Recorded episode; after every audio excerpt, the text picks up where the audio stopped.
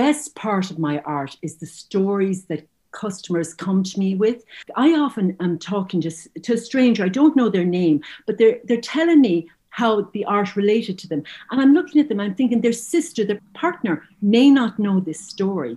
But because the art connected, they're telling me about it.